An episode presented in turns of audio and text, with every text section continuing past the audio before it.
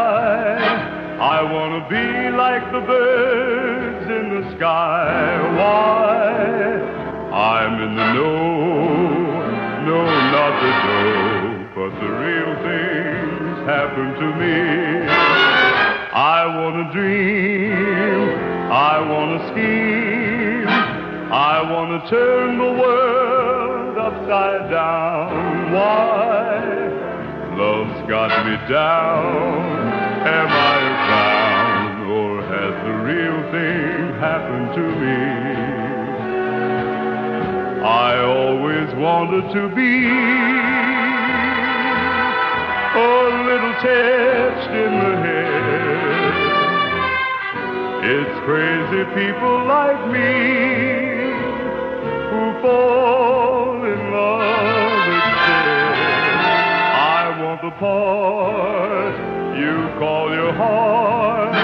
I want you close to me all the time. Now, do we agree?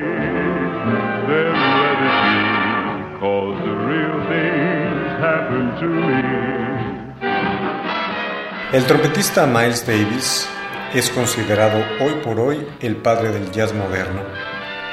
Sus exploraciones musicales, que iniciaron en los años cincuenta, prepararon la escena para las explosiones de vanguardia de las siguientes décadas del siglo veinte. Y si bien no fundó las corrientes aparecidas en el género, sí las más importantes y representativas. A lo largo de la construcción de su obra logró además atraer, instruir y engendrar a un número sin precedente de músicos de las más recientes generaciones en la historia del jazz contemporáneo.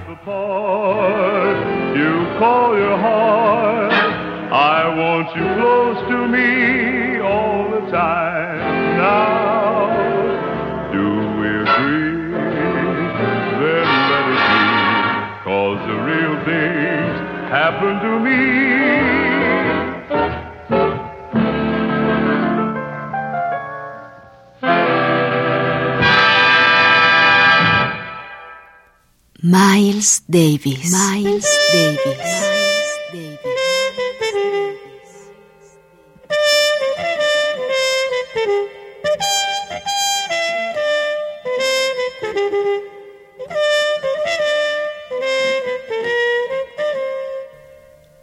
La leyenda, la leyenda, la leyenda.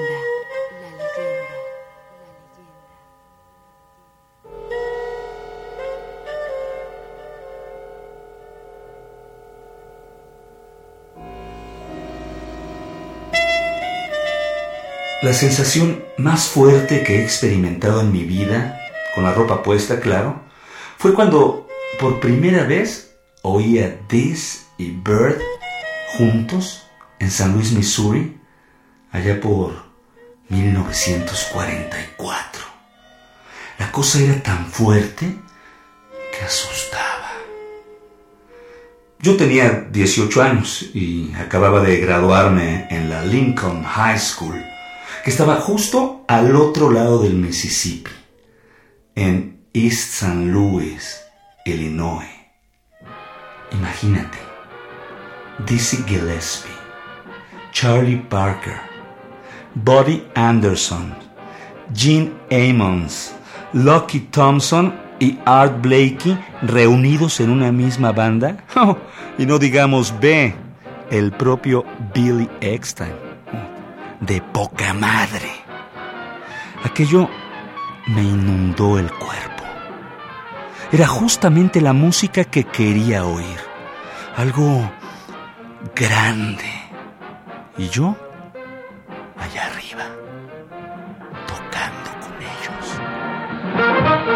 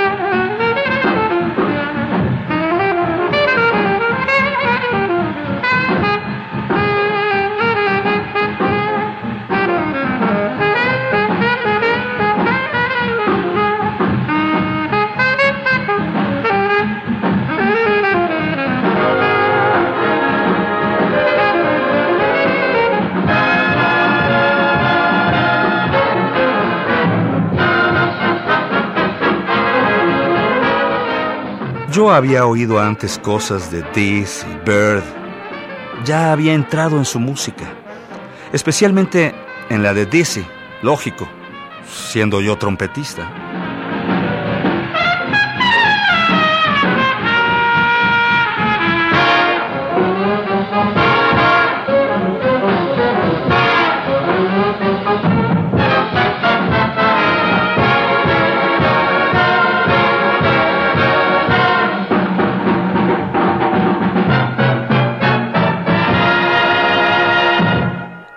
Pero también lo había hecho en la de Byrd. Fíjate, tenía un disco de Dizzy titulado Woody and You y un disco de Jake McShawn con Byrd de nombre Hootie Blues. En ellos fue donde primero oía Dez y Byrd y no podía creer lo que tocaban. Eran increíbles. También tenía un álbum de Coleman Hawkins, uno de Lester Young y otro de Duke Ellington con Jimmy Blanton en el bajo, que era también rompemadres. Y punto. Aquellos eran todos mis discos. Dizzy era entonces mi ídolo. Intentaba tocar siempre los mismos solos que él tocaba en aquel acetato, el único de su música que tenía. Pero por igual me gustaban Clark Terry, Buck Clayton, Harold Baker, Harry James, Bobby Hackett y Roy Eldridge. Roy fue también mi ídolo de la trompeta, pero, pero después, allá por mil novecientos cuarenta y cuatro, lo era Dizzy.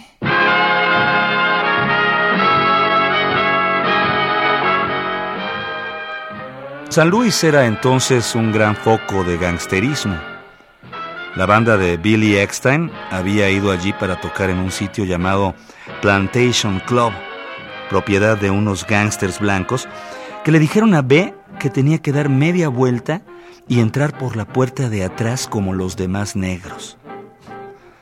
B se limitó a ignorar a aquellos idiotas y entró con la banda completa por la puerta principal.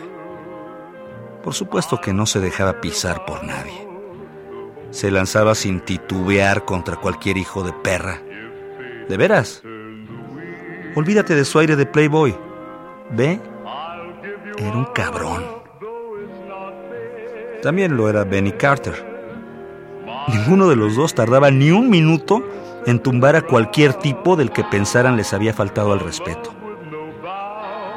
Pero, por muy duro que fuera Benny, y sí lo era, Ve lo era más. Así que los gángsters despidieron a B de inmediato y contrataron a George Hudson, quien tenía en su banda a Clark Terry. Entonces B se llevó a sus músicos al otro lado de la ciudad, al Riviera Club de Jordan Chambers, un local solo para negros situado en la esquina de Delmar y Taylor, en una zona negra de San Luis. Jordan Chambers, que por aquellas fechas era uno de los políticos negros más poderosos del estado, le dijo a B que simplemente siguiera adelante con la banda, que no se preocupara. De modo que cuando circuló la noticia de que aquellos tipos iban a tocar en el Riviera en lugar del Plantation, agarré mi trompeta y me fui para allá a ver si podía pescar algo, quizá un puesto en la banda. De esta forma, con un amigo llamado Bobby Danzig, que también era trompetista, nos plantamos en el Riviera a probar suerte y a ver qué pasaba en los ensayos.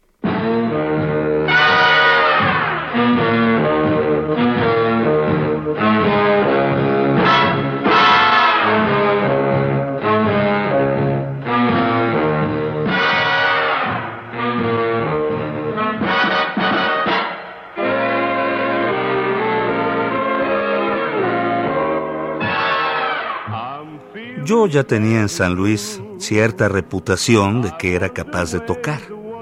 Por eso los guardias del Riviera me conocían y nos dejaron entrar a Bobby y a mí. Lo primero que vi cuando estuve dentro fue un tipo que venía hacia nosotros preguntando si yo era trompetista. Le dije, sí, soy trompetista. Entonces me preguntó si tenía credencial del sindicato. Sí, También tengo credencial del sindicato. Así que el tipo me dijo, ven, ven, ven, necesitamos un trompetista, el nuestro está enfermo. El tipo me llevó al estrado con la banda y me puso una partitura delante. Yo podía leer una partitura, pero en aquel momento tuve problemas con la que me había dado porque me distraje escuchando a los demás.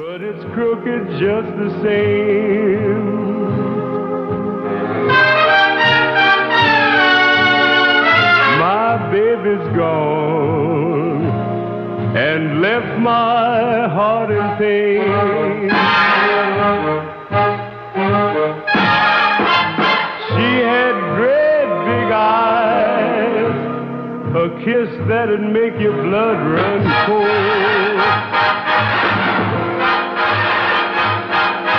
She had great big eyes, a kiss that'd make your blood run cold.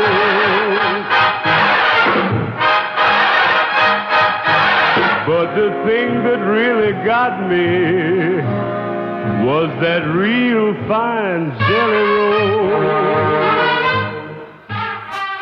¿Te imaginas? El tipo que había salido a mi encuentro era Dizzy. Al principio no lo reconocí, pero cuando empezó a tocar... supe quién era. Y como te dije, no pude ni siquiera leer la música. Y no digamos tocarla por estar escuchando a Bird y a Diz. Pero, carajo, yo no era el único que escuchaba, porque la banda entera parecía tener un orgasmo cada vez que Bird o Diz actuaban. Especialmente Bird. Quiero decir que Bird era increíble. Sarah Vaughan estaba ahí también, y también era algo serio. Entonces y ahora, Sarah sonando como Bird y Diz, y ellos dos tocándolo todo. Lo notable era que usaran a Sarah como si fuera otra trompeta. ¿Sabes lo que quiero decir? Ella cantaba I'm the Caring Kind, y Bird intervenía con su solo.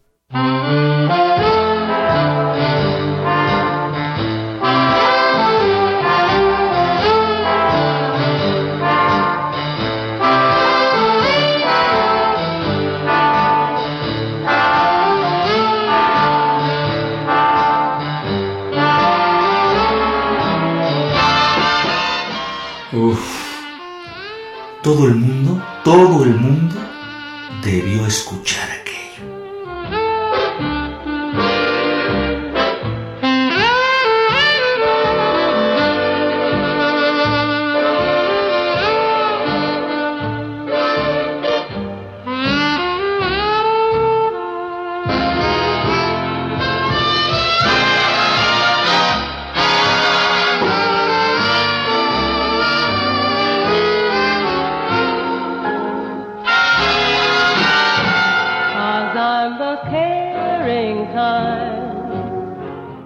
En esa época, Bird tocaba solos de ocho compases, pero las cosas que solía hacer en aquellos ocho compases era otra cuestión.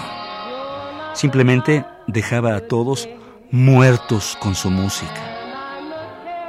Si yo me olvidé de tocar, puedo decir que recuerdo ocasiones en que los demás músicos olvidaban entrar a tiempo por la atención con que escuchaban a Bird. Ahí estaban, en el estrado, pasmados, con la boca abierta. Coño, en aquellos tiempos Bird, Bird tocaba como un dios. Cuando Dizzy tocaba, ocurría lo mismo. Y también cuando tocaba Buddy Anderson. Él tenía aquella cosa, ¿no? Aquel estilo que estaba próximo al que me gustaba a mí. De manera que en mil novecientos cuarenta y cuatro me encontré de golpe ante aquellas maravillas.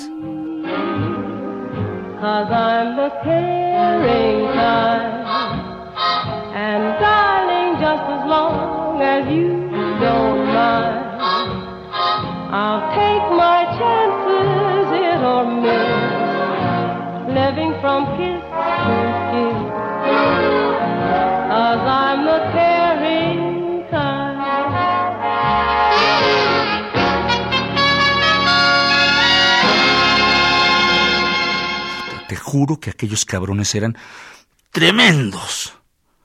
Eso sí era creación. Imagina cómo tocarían para el público negro del Riviera.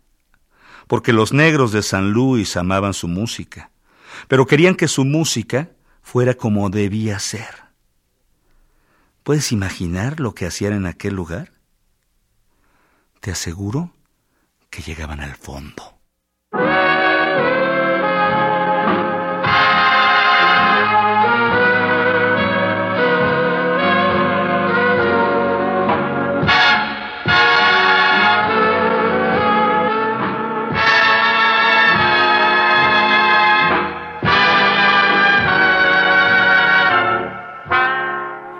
La banda de Beck cambió mi vida.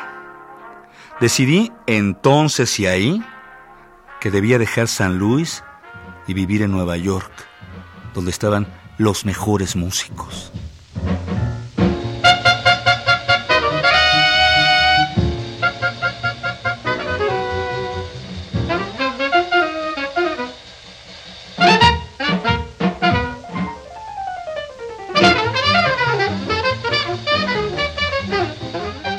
Aunque por aquella época yo estimaba a Bird, de no ser por Dizzy, no estaría hoy donde estoy.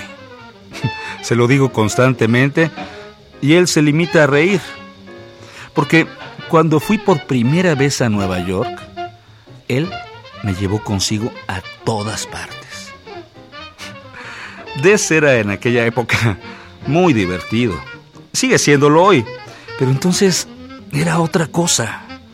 Por ejemplo, le sacaba la lengua y les decía cosas a las mujeres en plena calle. A las mujeres blancas, imagínate, ¿eh? Me decía a mí mismo que Diz debía estar loco, pero, pero no lo estaba, ¿sabes? En realidad, no lo estaba. Era diferente, pero no estaba loco. La primera vez en mi vida que me subí a un ascensor fue con él, en Broadway, en alguna parte del centro de Manhattan. A Diz le gustaba subirse a ellos y burlarse de todos, hacerse loco, dar sustos de muerte a la gente blanca. Era toda una personalidad. Yo iba a su casa y Lorraine, su esposa, no dejaba que nadie se quedara demasiado excepto yo. Siempre me invitaba a cenar. Unas veces aceptaba y otras no. Toda mi vida he sido muy especial con lo que como y dónde lo como. Sea como sea, Lorraine solía poner unos letreros que decían "no sentarse aquí". Y encima le gritaba Diz, "¿qué estás haciendo con todos estos cabrones en mi casa? Échalos y que sea ahora mismo". Yo naturalmente me levantaba para marcharme y ella me decía, "tú no, Miles, tú puedes quedarte, pero que se marchen todos los demás".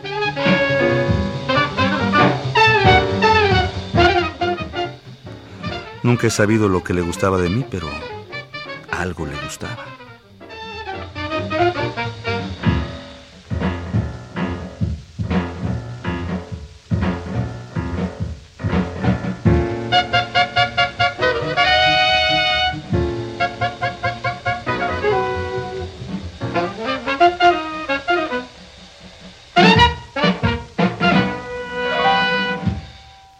Al parecer, la gente quería tanto a Dizzy que simplemente deseaba estar con él, ¿me entiendes? Pero no importaba quién estuviera con él. Dizzy siempre me llevaba a donde quiera que fuera y nos íbamos a alguna oficina o a cualquier otro lugar, a subir en elevadores por pura diversión. Decía, "anda, ven conmigo, Miles". Hacía las cosas más insólitas para divertirse.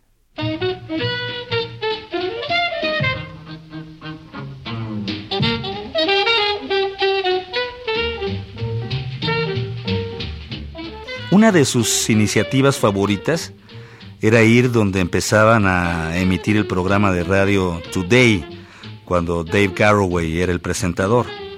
Se emitía en vivo, ¿te acuerdas? El estudio estaba a nivel de la calle de manera que la gente podía presenciar el programa desde la banqueta, mirando a través de una gran ventana. Dizzy se colocaba enfrente cuando el programa comenzaba y le sacaba la lengua y le hacía muecas a J. Fred Muggs, un chimpancé que intervenía en el asunto y que se ponía a chillar y a saltar arriba y abajo, a enseñar los dientes. Y todos los del programa se preguntaban qué demonios le pasaba. Cada vez que la bestia descubría a Dizzy, se ponía como loco. Pero Dizzy en general era encantador, realmente encantador. Y yo, yo lo quería mucho. Todavía lo quiero igual.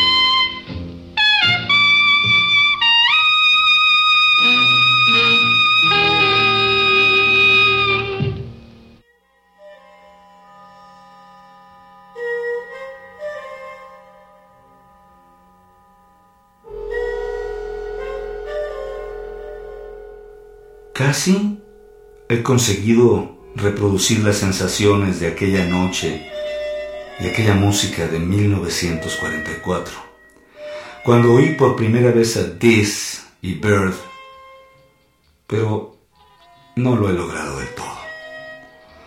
Ando siempre buscándolas, escuchando, sintiendo, tratando siempre de encontrarlas en y a través de la música que toco cada día.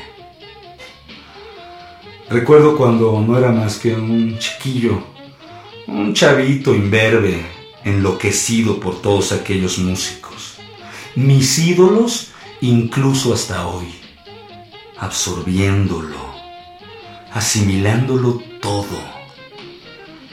Aquello, para mí, se convirtió en algo serio. De verdad.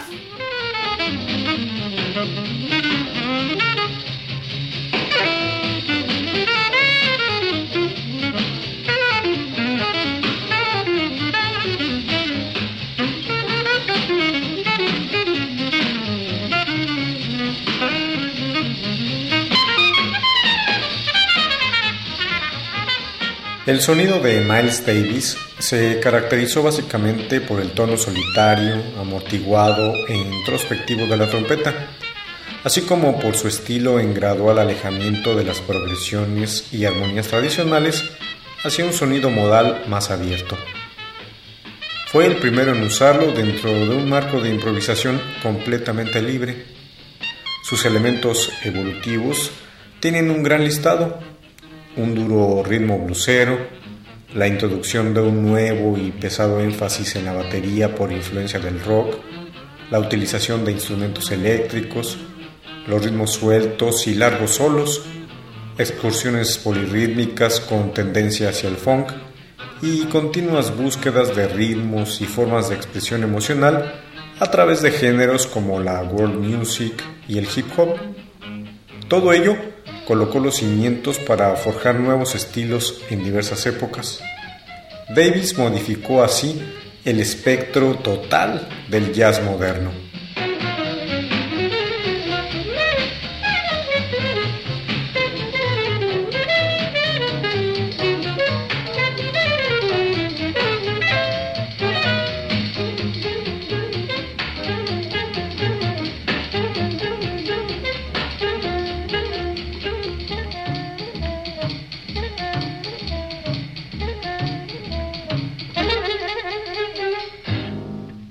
Miles Davis.